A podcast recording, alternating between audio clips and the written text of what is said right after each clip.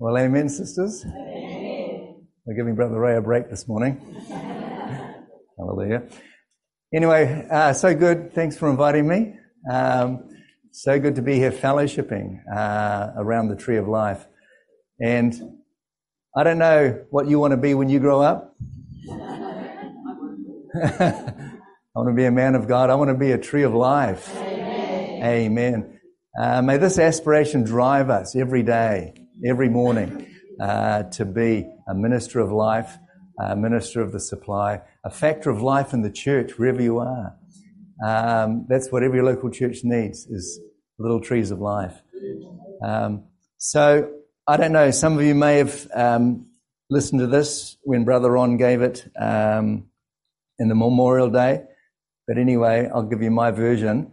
Um, I've processed it a little bit, and um, yeah, I, I, I got so much help um, over the, the, the, this conference and the conference we had at at the Easter weekend, and yeah, it's really the kernel of the kernel, this matter of letting the Lord live in us and be ministered through us. Um, and so we become a different kind of person. Um, we become a life person. You know, I was enjoying a footnote this morning um, comparing the books of Judges to the book of Ruth. You know, so many famous characters in the books, book of Judges, but none of them made it into the genealogy of Christ. But Boaz and Ruth are there. Matthew chapter 1. What were they? Little trees of life. That's right. They were, they were people of life, um, showing what God cares for uh, is for this matter of life. And so, um, you know, this, this equation will come out later in the outline. Um, but how do you become a minister of life? You need revelation. Plus sufferings. That, that, that was quiet.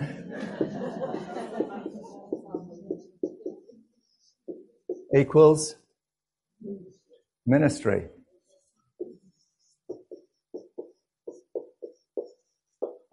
So, you might think this, this equation is for Brother Ron and Brother Ed and Brother James, all those brothers.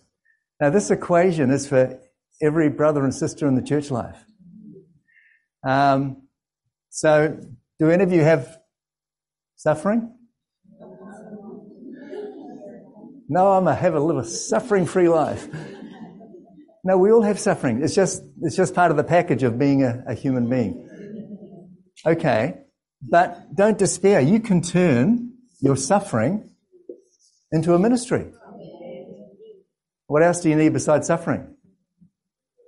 You need revelation. That's what you're doing here this weekend, okay? You're getting this aspect here.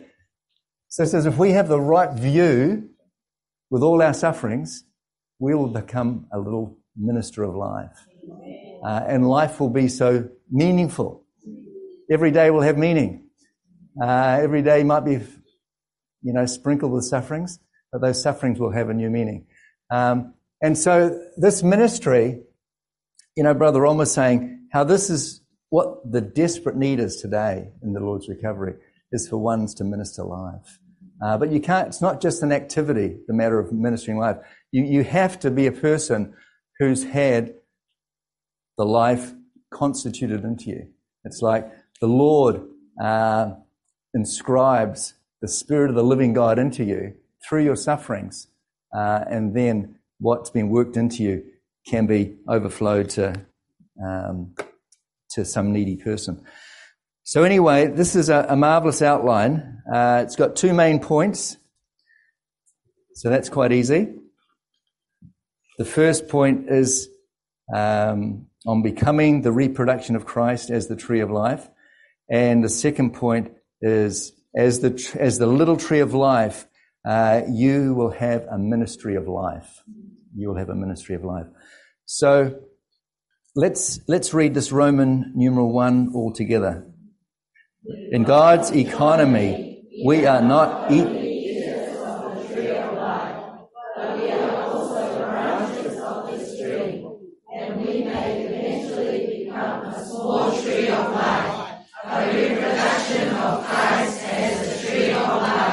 Amen. So we actually become a reproduction of Christ as the tree of life. I'm sure no other Christian group has talked about this or even heard about this. Uh, this this is this is a revelation, a high peak revelation.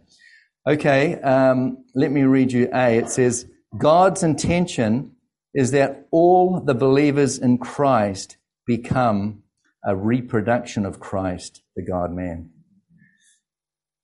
So some of us read God's intention is that all the gifted ones would become a reproduction of Christ.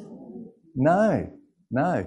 Sometimes the gifted ones, they look like a reproduction of Christ, but maybe they're not so much a reproduction of Christ because their gift kind of takes over. But imagine if in the church life, even just 50% of you were uh, reproductions of the tree of life. Wow, what a, what a rich meeting you would have. Uh, what a uplifting uh, for all the saints. You know, I, I meet in Gordonton, and yeah, every Lord's Day there's some trees of life that come to the meeting, and I always leave enlightened, refreshed, supplied. Um, but it's like we need to increase the level uh, of the life in all the saints. Uh, have all the all the saints realize that their God's intention is they would become a reproduction of Christ. Um, yeah, so, so Brother Ron says, um, this word is not just for the select saints, not just for over, uh, for full timers, not just for co-workers. This is a word for all the saints. Um, it's like, like the burden to fulfill Ephesians 4.16. You know, you've got the operation and the measure of, um, you've got the gifted members, the joints of supply. But you don't build the body without the operation and the measure of each one part. Yeah. So these, these parts need to have the life of the body, the life of Christ, um, reproduced in them that they could be the proper functioning members. Okay, let's read one, t- maybe this side, the north side. Do you want to read point number one? Becoming a reproduction of Christ requires that we be reborn spirit, and then be gradually transformed by the pneumatic Christ in our soul. Amen. Have you heard that before? you need to unload. You know, we've heard this before, and we the regenerated in our spirit, we transformed in our soul, glorified in our body. Praise the Lord, full salvation. But we, we need a fresh seeing. We need to realize this is where God is at in his recovery. He needs a people to get transformed in their soul. He needs a people to become the same as he is in their thinking. And so what they pray is what he's praying. What they're loving is what he's loving. Um, anyway, I'll endeavor to illustrate this uh, in a minute. Okay, the south side. How about point number two?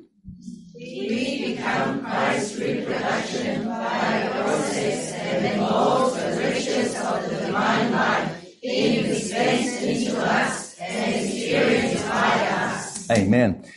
So this is a, a question of the riches of the divine life being dispensed into us and being experienced by us. Um, and uh, there's a when the national conference was going on, we had a brothers' time with Ron, and he he gave us some outlines. And one of the points on one of the outlines goes like this: It says the building of the church as the body of Christ is through the inner experience of the indwelling Christ. And he says the key to the building up of the church is the inner experience of Christ. So, what's the inner experience of Christ? Um, it'll show you in point three. Okay, sisters on the side. Point three. In order to become a reproduction of Christ as our model, we need to experience Christ as the one living in us, being formed in us, and making his home in our hearts. Right. So we need to experience Christ as the one living in us, being formed in us, and making his home in our heart. Okay. Um, and then, Saints, on the south side, you to read four? As we will Christ by the supply of Spirit. Yes. Amen. Okay, so we need the inner experience of Christ. And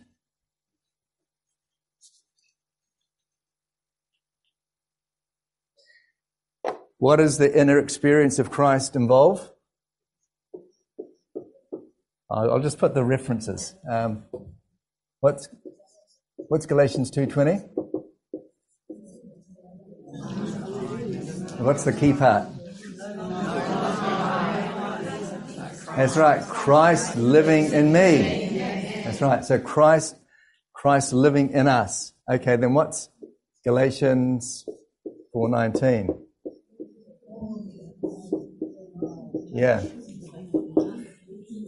I groan and travail until Christ is formed in you. So Christ is living, Christ is formed.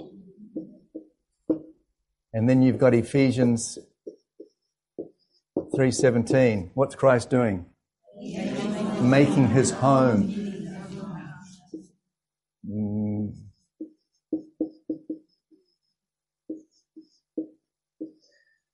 So what do we call these three things? This is the inner experience of Christ. So when you enjoy Christ in this way, being formed in you, living in you, making home in you, guess what?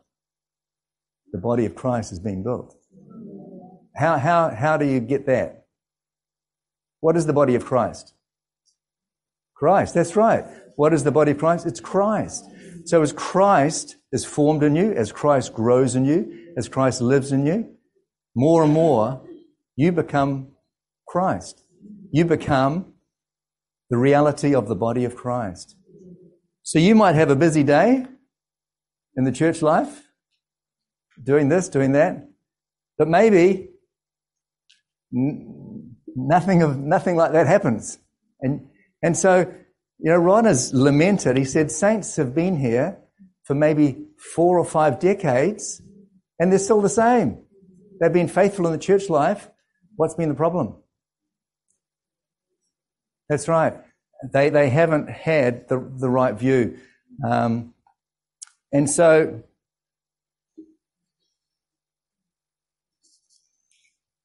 so for those who have seen this illustration before, bear with me and forgive me. Um, but I've I've got a lot of help from this this thing that happened to me a few years ago, or a lot, lot of years ago. This is one of the uh, key things that helped me get into the church life. Um, I broke my wrist playing rugby at pharmacy school. Um, and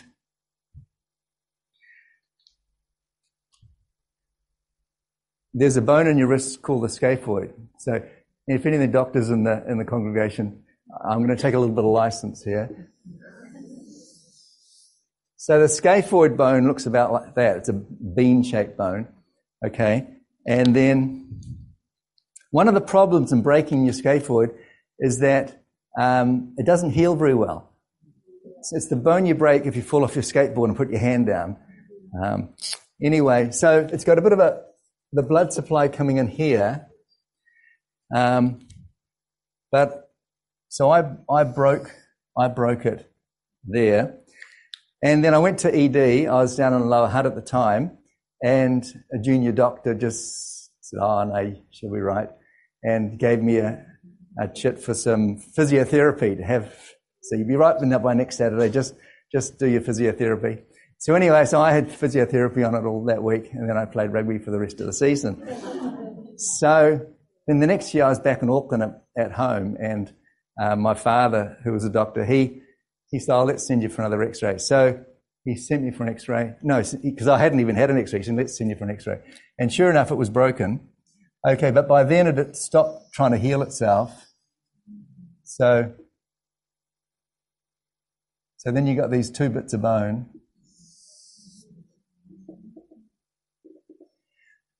Okay, so um, so what they did, I had to have an operation. They they drilled a hole in my forearm radius and then scraped out some bone marrow and put some bone marrow in the middle there. Okay. Okay, and then they put a cast on it. Then every month I'd go back for a, um, another x ray to see how it was getting on. And so I went back month after month and still the same picture bone, bone, and you see a little bit of bone marrow in the middle. And, and I was just so frustrated because uh, normally, you know, I like to kind of keep fit in that. So anyway, but I couldn't play any more rugby. So I um, started running. I thought, I'll, I'll try, I'll tick off a marathon off my bucket list. And so I started training for a marathon. And, um, and then the next, the next time I went back for an x-ray, lo and behold, there was, there was a bit of union there. And then uh, finally, the whole thing had become one bone. So what's the moral of the story? Don't play rugby? No? Um, okay, so so this is God, and He is everything. Everything is in God, and this is us. But He wants to make us one with Him. So everything that He has becomes ours. So we possess, you know, what His love we possess. Um, a lot of Christians, a lot of Christians get saved, and they get born again, but God is still God and they are still they. And so Christ is in them, but is he living in them? Is he making home in them? Is he being formed in them? No, he's not. Because there's a lack of revelation. There's a lack of revelation. And so if there's a lack of revelation, there's a lack of exercise. Okay. So, but we've got a little bit of revelation. We realize God wants to make us the same as He is. So what is, what is in God gets expressed in us. So, you know, there's that verse, we've become near through the blood of Christ. Those who were once far off have become near. So hallelujah for the blood. We become near. But it's not good enough just to be near. We need to be fully mingled. We need to be fully one. So that's why we need those three things. He needs to he needs to come and make home, make home in us. He needs to be formed in us. He needs to, you know, like Paul says um, to the Philippians, I love you in the inward parts of Christ. So, so God's love for the Philippians was actually in Paul. His God's inward parts became Paul's inward parts. What was the key in Paul's experience? What prayer did Paul pray that caused God. Yeah, the spirit of wisdom and revelation. You need that. What's the first part of that go like, Karen? That's right. Saints, this has helped me so much. So Ephesians 3, 16, 17? Uh, 16. So he, the, Paul prays to the Father um, that he would grant the, the saints, according to the riches of his glory, to be strengthened with power through his Spirit into the inner man. Saints, this is our inner man. This is where we have the joining with God. That's our spirit. It's a mingled spirit. But the Lord doesn't just want to gain our spirit. He needs all of us. He needs our soul. He needs our soul. But for that, he needs this part strengthened. He says, strengthen them into the inner man that Christ may get into their hearts. Christ may make home in their hearts. Um, so, uh, you know, the verse goes on. It says that you, being rooted and grounded in love, may be full of strength to apprehend with all the saints what is the breadth, the length, the height, and depth are, that you may be filled unto all the fullness of God. So basically, this carries out the purpose of God. When God and man become one, when Christ is formed in the believers, then there's the fullness of God, the expression of God in its fullness. Um, but then, what does Ephesians 3:20 say?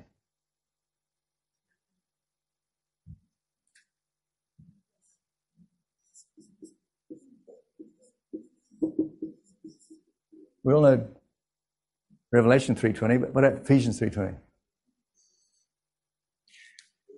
To him who is able to do super abundantly above all you could ask or think according to his his power which operates in us so it's interesting, you know, that verse 16, it says, Father, strengthen them with power into the inner man. And there's a, um, what do you call it, a cross reference that goes from the power in Ephesians 3.16 to the power in verse 3.20. So we might think we're hopeless cases. Are we all hopeless cases? Yeah. But he's able to do super abundant, above all we can think. But surely, no, not me. I can't be a little tree of life. But it's not according to us.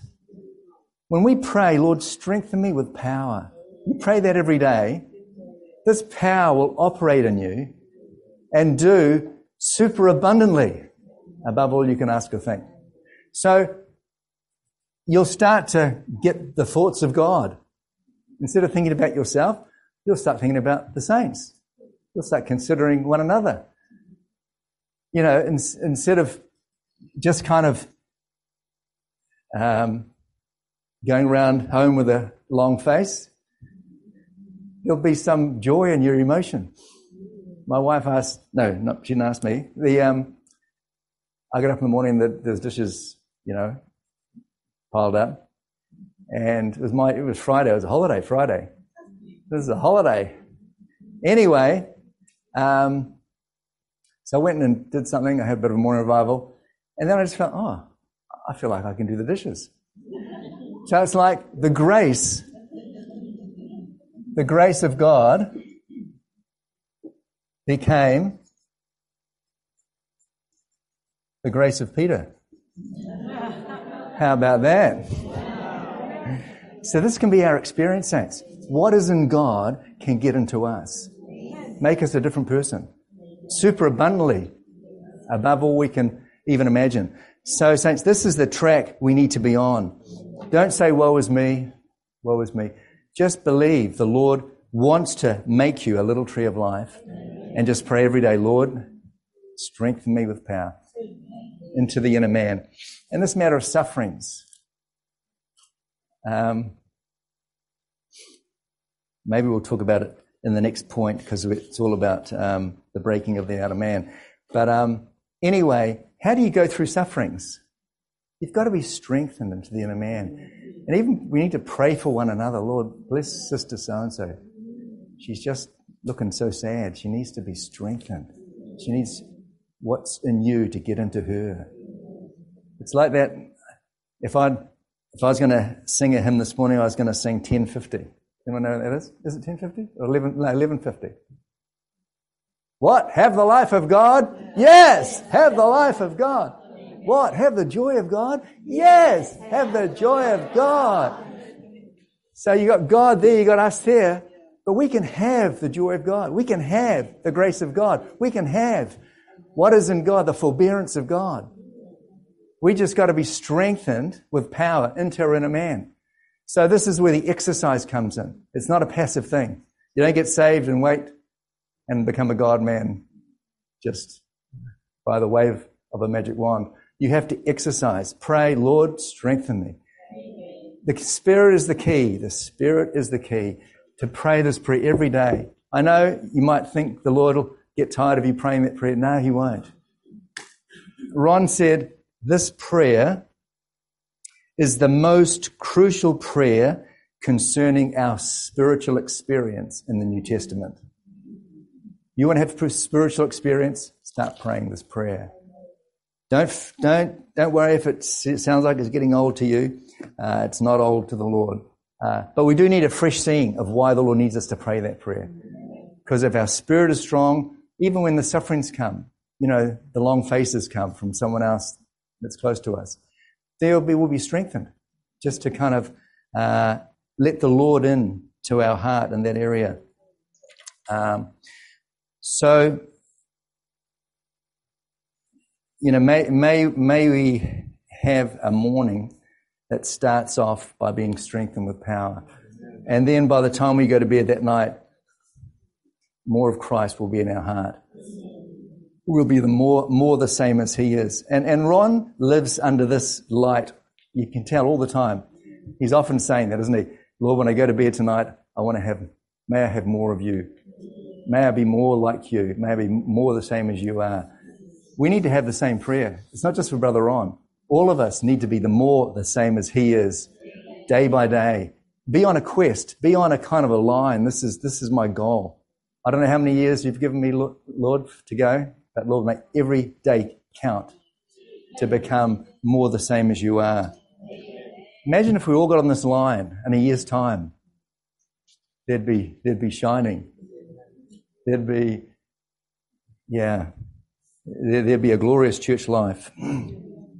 So um, we're on to B. Let's just read B together under Roman 1. In Genesis 2 9, the tree of life was unique, but the tree of life has been planted into us and is growing in us, causing us to become a small tree of life. Amen. Causing us to become a small tree of life.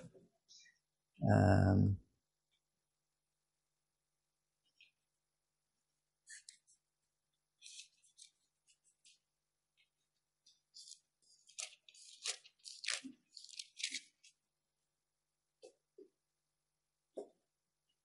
written down here 891 in the hymn book. What? what uh, that must be a.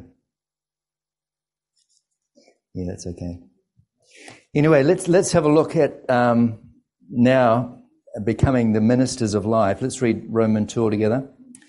As a reproduction of Christ as the tree of life, we have the ministry of life. So, what kind of ministry? Yeah. so these are these two verses we read, uh, five sixteen, about praying for a brother you see sinning, uh, that you could give him life, you could give him Zoe life, uh, and then Second Colossians, Second Corinthians four twelve, um, death operates in me, but life in you. Um, so we need to be those who are happy to have death operate in us, that we could be the ministers of life. I guess this is general, um, maybe the north side re- read point A there.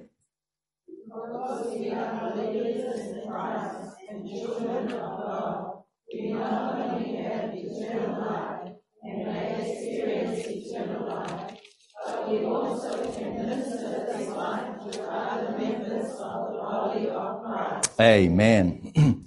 so, you know, prophesying isn't just a kind of a skill of you know, preparing something like a speech, you're going to give a speech, so you prepare it well and you give it. You know, that, that may, you know, sound good, but actually, um, we need to have uh, the experience of eternal life that we could minister this life uh, to, the, to the other members of the body of Christ. Okay, um, saints on this side, uh, point B.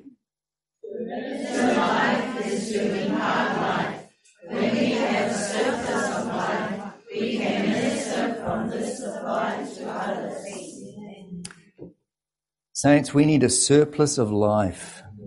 I don't know how many of you have a job um, and whether you're so full of life that you overflow to workmates and colleagues without being obnoxious. Are there any good testimonies out there of ones who have got workmates saved? But I, I, I realize uh, over my working years, I've lacked the surplus of life. I normally wait till the, they all kind of know I'm a Christian, but there's not much kind of overflow. And so normally I wait till the last, the week I'm leaving, and then I start to.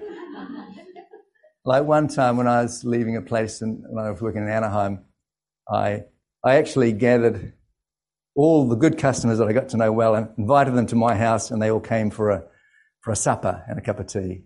And then I gave my testimony, and then we went home. Um, that was my surplus of life. Um, so it would have been much better to have started seven years ahead of that, and, and by then, and I might have had someone added to the church. Um, but anyway, um, not easy, but it needs to be an aspiration in us. Uh, Lord, give me a surplus. Uh, and then um, I re- recently left another job in Te Awamutu, and um, I thought, Lord, how do I how do I speak to them? Anyway, I wrote them all a poem at the end when I left. We had a little kind of supper, and um, I wrote them a poem, each about each other employee, kind of a verse about each one, and then I said something about.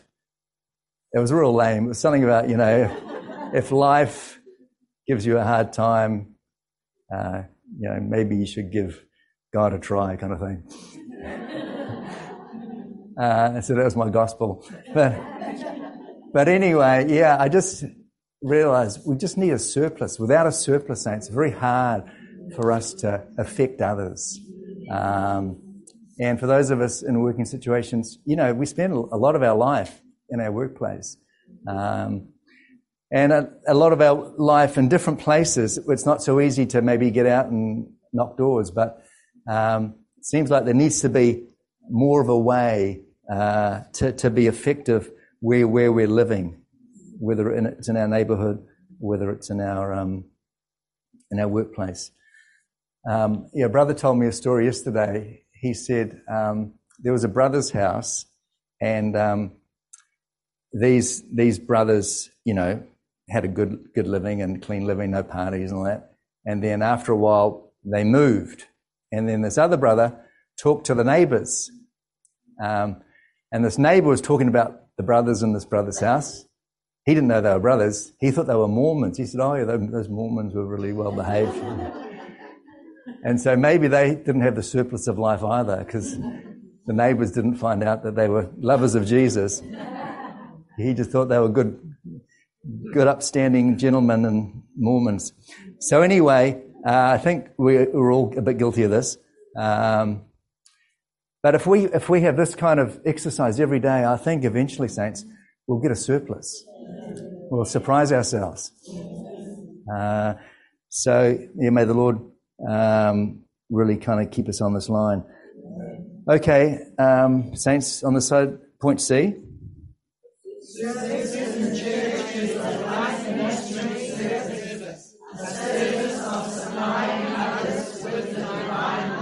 Amen. How about that?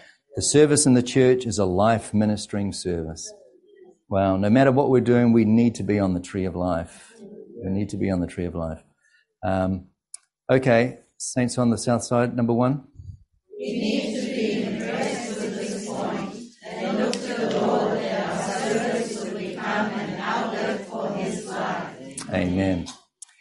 So you got Rev, uh, John 10, 11, 25 here. Um, this is another sad story. I, um, I had a workmate when I was working in Anaheim in the pharmacy, and he had a super stressful day on the Friday. This customer tore strips off him about something. Anyway, on the Saturday, when he was mowing his lawn, he had a stroke and, and went, went unconscious. They took him to hospital. So I went and visited him, and I, and I read John 11:25 to him. Christ is the resurrection and the life. He believes in him. Even if he should die, he should live. I should have said it to him while he could still get it.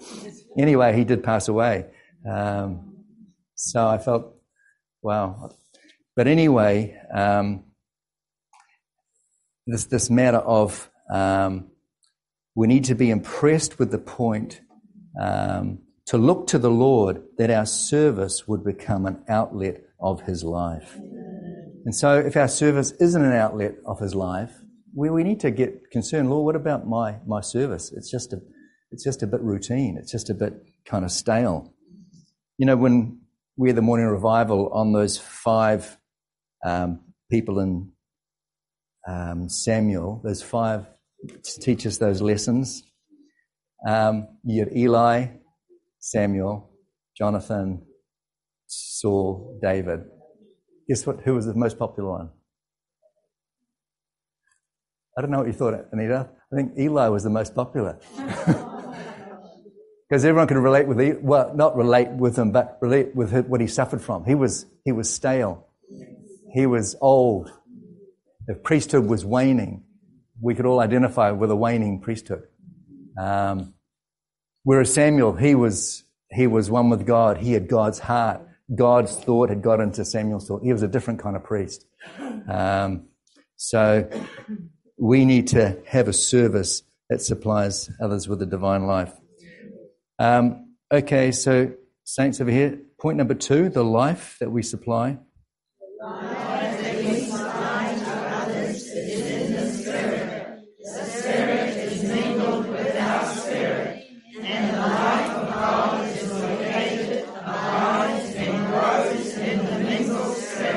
Amen. So you see, everything comes out of our spirit. We need to be spirit uh, centered people.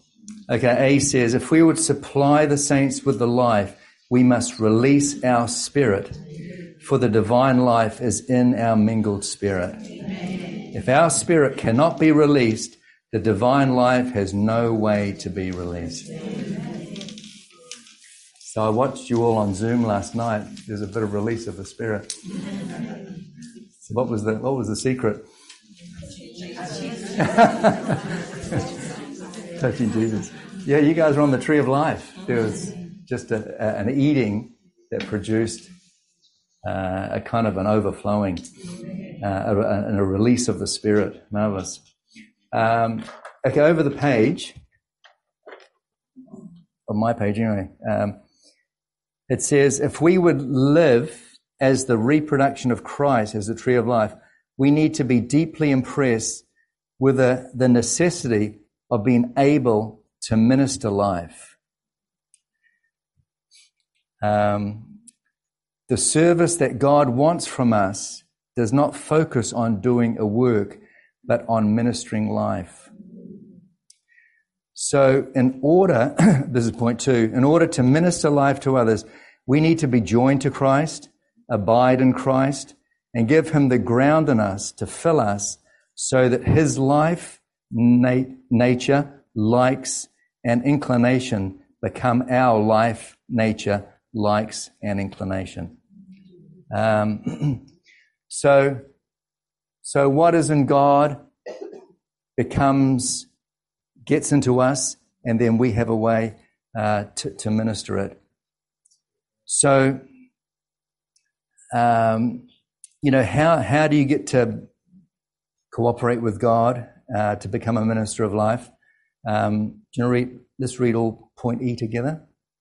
To minister life is to have the outflow of life. Our service is flowing out to supply others with the divine life. So life is the content of God, and the flowing out of God God's content is God's being. And God's flowing out is the impartation of himself as life to us. Okay. So like that hymn we sang, from my spirit within flows a fountain of life, the Triune God flowing in me. Okay. But then the next point, um, we can maybe have a bit of fellowship. It says, in order, should we read this together? In order for life to be released from our spirit, our man must be dealt with and broken. Any hallelujahs on that one? Hallelujah. Hallelujah. I was asking my daughter, daughter yesterday, how do you talk to sisters about um, having being dealt with and being broken? Um, so uh, yeah, obviously I'm not a sister, so I, I don't know what will break you and deal with you. Um, but I'd just like to maybe show some examples, maybe from the Bible, um, of sisters who had a ministry. um, and sisters that were a type of the church. So the first one I thought of was um, Rebecca. Who did Rebecca marry? Isaac. So who found Rebecca for Isaac? There's a servant. His name was Eliezer. Okay, so he went to the back to the land where Abraham's uh, relatives were, and he's he kind of I'm not sure if he said it in his heart or said it to the Lord, but he said, "Lord, whoever you know, he had been on a on a long camel trip, ten camels, and whoever says, um, "Can I get you?" Uh, gives me a drink, but not only gives me a drink, gives my camels a drink, she'll be the one. And this then Rebecca was there. And so he came up and said, Can I have a drink? What did she say? No, get out of here.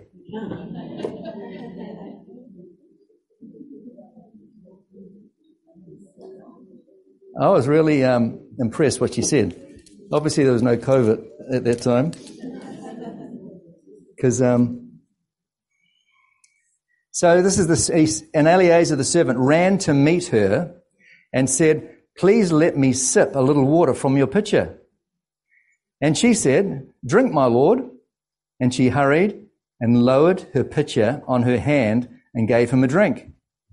And when she had finished giving him a drink, she said, I will draw water for your camels also until they have finished drinking. And she hurried and emptied her pitcher into the trough and ran again to the well to draw water, and she drew it for all the camels. What do you think? That was her ministry. So her life had prepared her for that time. So her attitude was so lovely, N- not thinking of herself. Even she initiated extra work for herself. Uh, she was the one. So obviously she had been dealt with uh, in, in herself. Herself had been subdued, had been broken. And so she was the right one who could marry uh, Isaac. Um, so it doesn't, we don't know about her sufferings in her life, but anyway, she had a ministry, uh, and her ministry uh, brought her into a union with, with Isaac. So then you've got um, Ruth. Any suffering there? A lot of suffering. A lot of suffering. So where's our equation?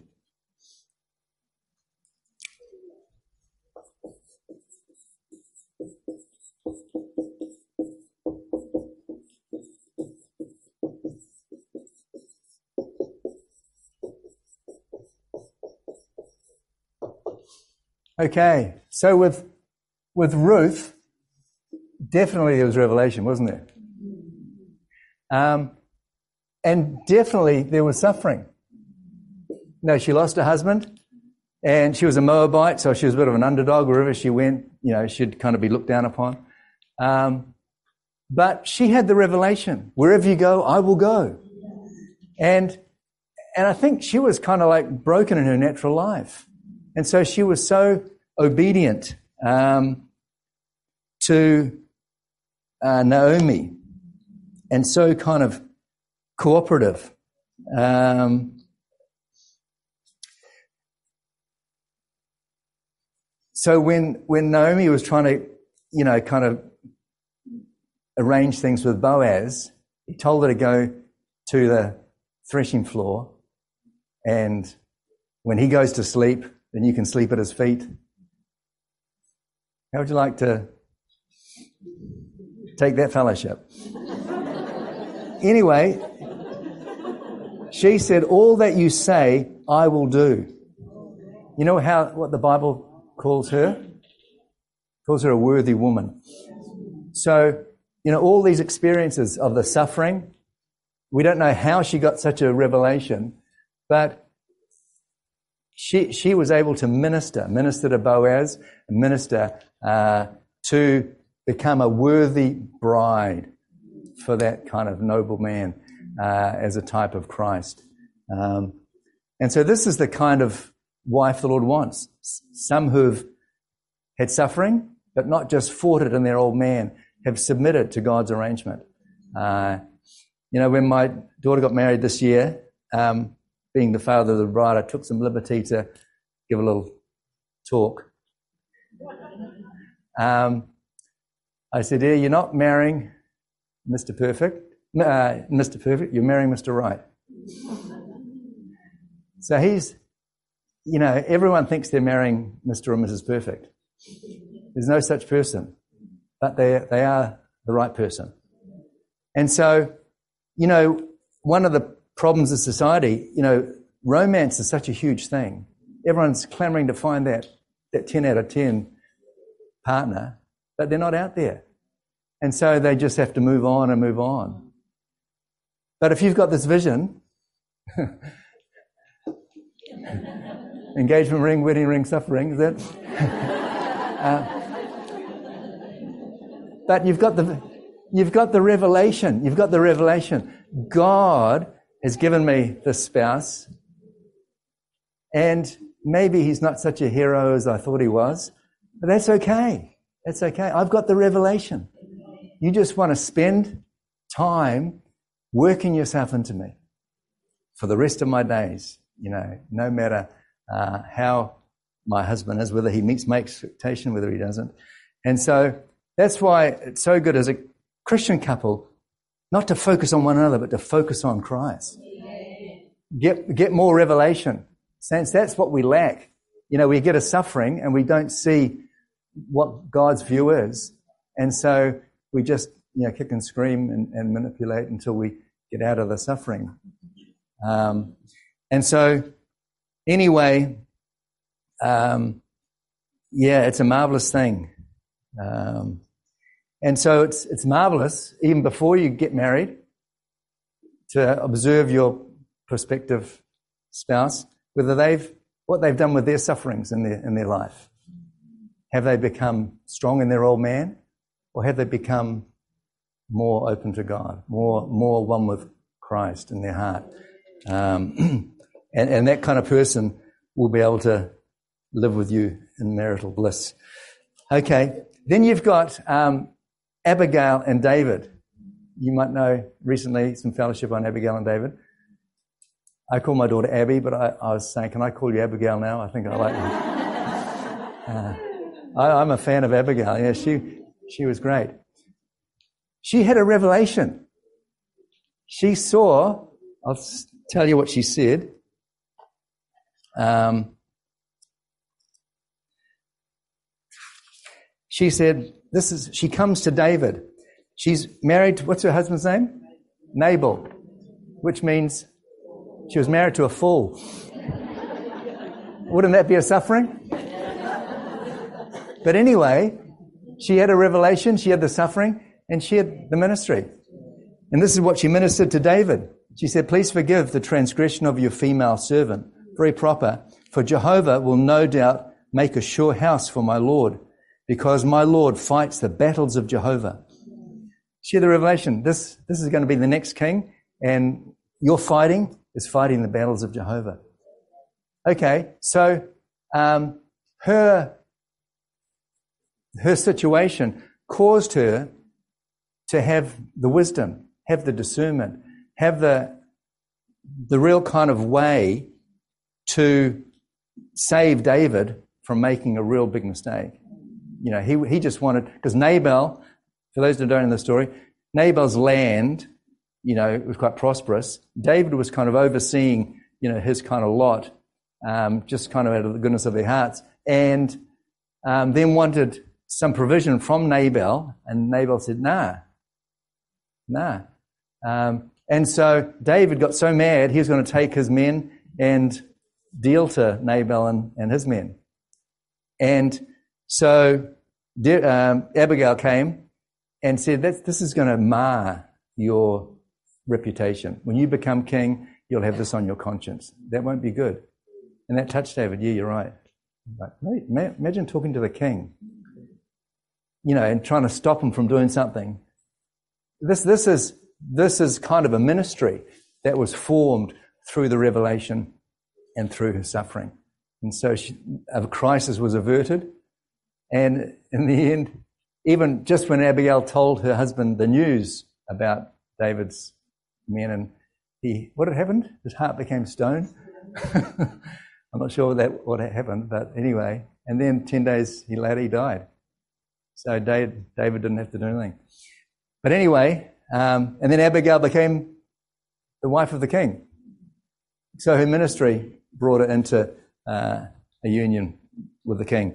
So, saints, this is the ministry we need to endeavor in our daily life, our human life, all the sufferings. Because, um, you know, you're a single sister, you're burning, attending all the conferences, you get married, you've got Prince Charming, but then you've got all the responsibilities of married life, babies come along, life changes drastically. You can't go to meetings, you can't uh, travel. What do you do? Just dig a hole and wait 20 years and then resurrect and come back to the church life? No. Maybe it's a suffering, but sisters, you've got to stay under the revelation. You know, um, two or three years before I came back to New Zealand, I came back to New Zealand in 2000 with my family, and I, I was suffering. I, it was my, maybe it was self-inflicted, but I was working seven days a week. Would, but I'd listen to messages on the way to work, on the way home, and I'd get to the prayer meeting. That was the only meeting I'd get to. Uh, I just I'd get there late, but I'd get there anyway. It's like the suffering was going on, but the revelation was was fresh. Um, and then Brother Ray visited Thanksgiving of '99 and said, what about coming back to New Zealand and helping us at the training centre? And previous to that, my wife was not for going back to New Zealand. I brought her to New Zealand for a honeymoon, thinking she'd fall in love with the place and want to stay. She said, "No, nah, that's a nice place to visit. Let's get back to America." So anyway, so but three children later, um, she was open, and so yeah, so the year 2000, we we moved back uh, in May 2000 and I found myself in the training center. What was I doing? I was, I was having to minister. So I don't know how well I ministered, but anyway, what the preparation was quite fitting. There was some suffering, there was some revelation, and there was some subduing of myself. There was some kind of dealing with my heart, and so um, yeah, I felt like well maybe maybe I'm ready to to go back to New Zealand. So so anyway, so those hard human experiences, don't let them be wasted. Don't let them just kind of come and go and nothing gets worked in you. Stay, stay under the revelation. Stay under the revelation. That's what's so good to, to get the ministry from the, the feasts, to get into the morning revival, to get into, even prepare. Maybe how do you prepare for the Lord's Day? Even get in, because there's a big difference between just enjoying for yourself and enjoying to minister on the Lord's Day have a go at prophesying at least once a month. Um, and so that point gets into you and becomes revelation to you. So, anyway, Saints, um, so crucial to have the revelation fresh. We need it. We need it. It's like the Lord, you know, has had 2,000 years of church history. Why hasn't he come back? Tell me, why hasn't he come back? Because the church is not built. Why is the church not built? It's because there hasn't been the ministry until 100 years ago to produce to build a church. No one's realized that the Lord's prophecy, Matthew 16, 18, actually will be fulfilled. And even if they thought it should be fulfilled, no one had the way because there wasn't the ministry to produce the building up of the body of Christ. But now we have it. The revelation is there. So it needs a group of people to come under that revelation then they have a certain kind of living. Maybe there's suffering, but this revelation gets worked into them and they become a certain kind of person. They become a living member of the body of Christ. Uh, they become a different kind of person. Not just a, they're not just a Christian where God is God and they are they, and they are endeavoring to glorify God in their natural life. No, there's the mingling. Everything's been worked out for the mingling.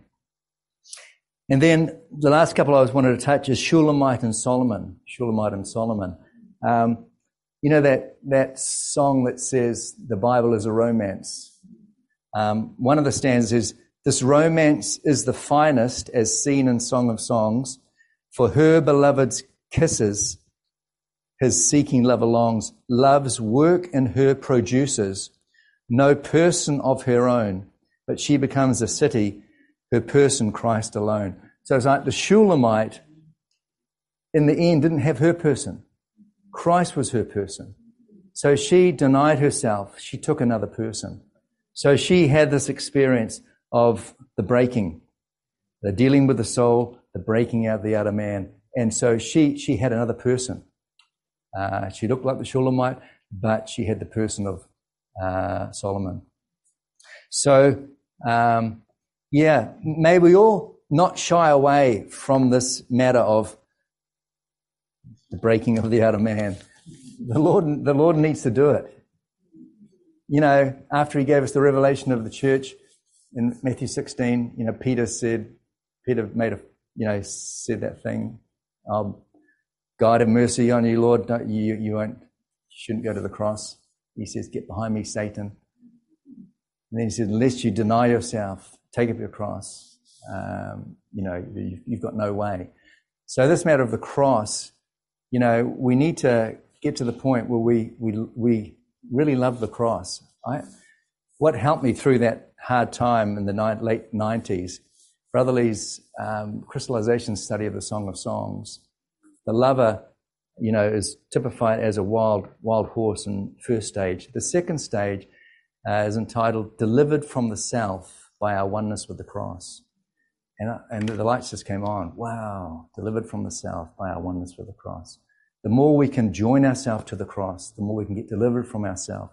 Because the self is just like a landing pad. Satan just has a field day when our self is, is exposed. Our self justifying, our self um, kind of vindicating.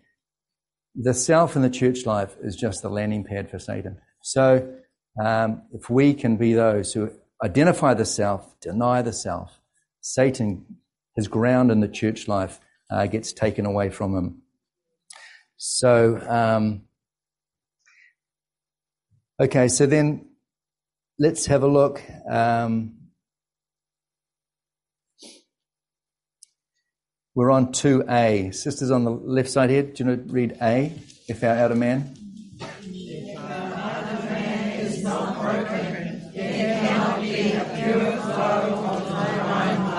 and the saints on the other side be? If we want the divine life to be released from within us, we must be subdued in our souls and let our spirit dominate and rule over every matter. Then the Lord's life will be able to flow out. So again, we see that reference, Ephesians 3, 16 or 17. It appears three times in this outline, just showing how crucial it is in the process of becoming a little tree of life we, we, this is indispensable, this matter of Christ moving into our heart. Okay, three says, having the outflow of life requires that we be one with Christ in his life releasing death.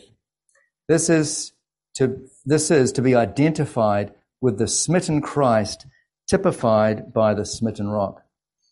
So, yeah, it, it's a safe place if we can identify with the smitten Christ typified by the smitten rock. Um, you know that that hymn is all the way to Calvary, where my Savior went. One of the one of the verses says, "It's not hard to die with Christ when His risen life, you know. It's not hard to bear His sufferings when our hearts with joy overflow. By His resurrection power, He has come to dwell in me." And my heart is gladly going all the way to Calvary. So you have to be uh, in this mindset, just realize the Lord just wants to take us to Calvary with Him. Not with a, not with our claws, you know, going down the carpet, but all the way to Calvary with, with a happy heart. You know, it's not hard to die with Christ when his risen life, you know, it's not hard to bear his sufferings when our hearts with joy overflow. So when there's the resurrection life in our heart, it, it's, and the vision uh, of God's economy, uh, there's a, a, a, happy amen in us. Okay, so um, where do we get to? 3a. Okay, let's the north side read A.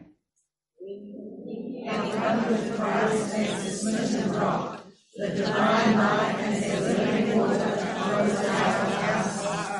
You know, I love that picture in Revelation. You've got the New Jerusalem. Okay. What are the gates made of? How do you get a pearl? So the, the pearl is the entrance to the New Jerusalem. So that's where people can get into the city. Okay. So how do you get a pearl? You start with a bit of grit, ugly grit. It falls into the oyster.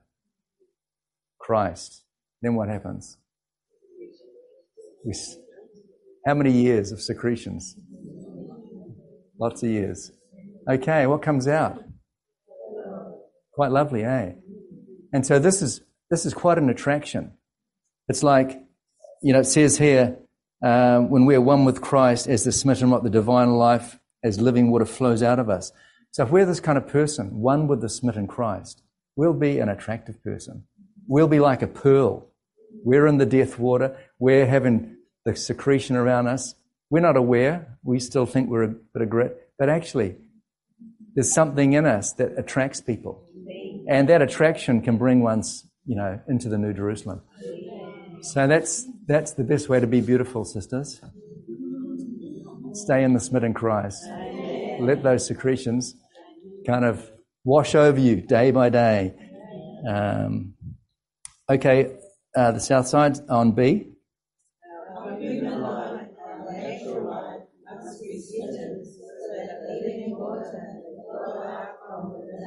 Amen. And then together. If we are one with the smitten Christ, we will experience the crucifixion of the natural life.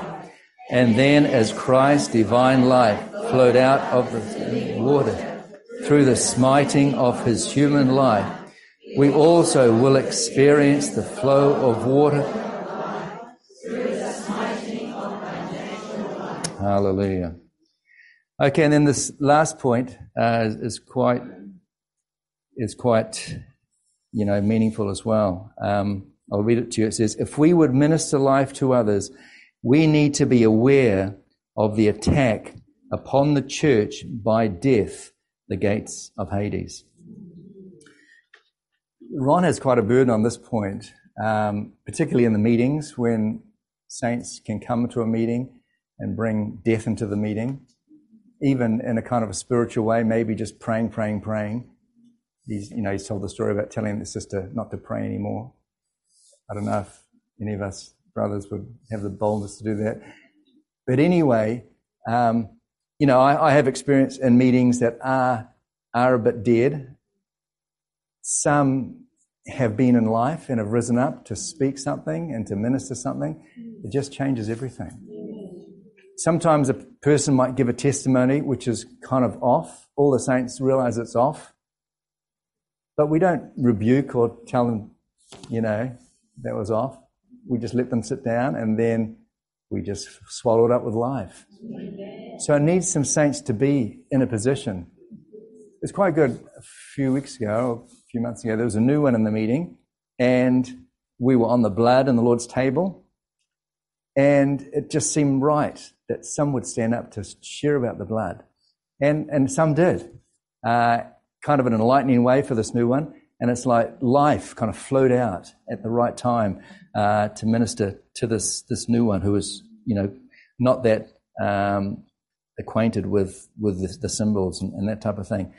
Um, so this matter of being kind of conscious of life and conscious of death and being able to inject something into the meeting or into a, a situation that could minister life.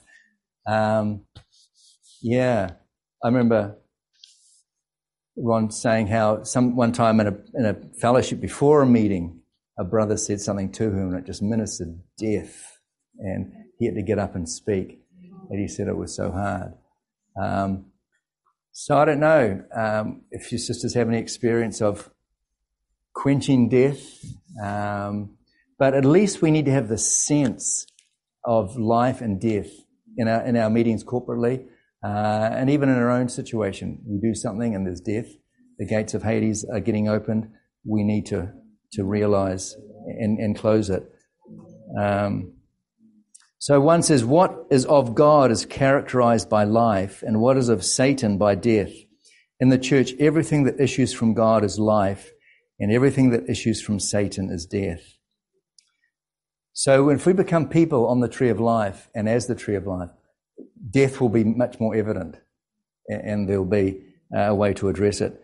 Satan's greatest fear with regard to the church is her resistance to his power of death. Wow. The eternal life within us can overcome death, both in ourselves and in other members of the church. So, as a reproduction of Christ as the tree of life, we need to experience eternal life and minister this life to others by being a channel through which we flow life, through which eternal life can flow. So, even saints, when we're going to be coming together for a meeting, when we're coming together, don't don't just come. Oh yeah, I've, I've been to thousands of Lord's tables, you know, it's all good. No, we need to be in life. You know, we're the living members of the body of Christ. This is the church of the living God. Uh, and if we want to represent God, if we want to express what God is, we have to be absolutely not in death and absolutely in life. So may, may this whole conference and this, this kind of vision of the tree of life just stay with us and, and govern us uh, in our church life and be the primary factor. Uh, and may we be on this line, on this line of life um, that flows us all the way into the New Jerusalem.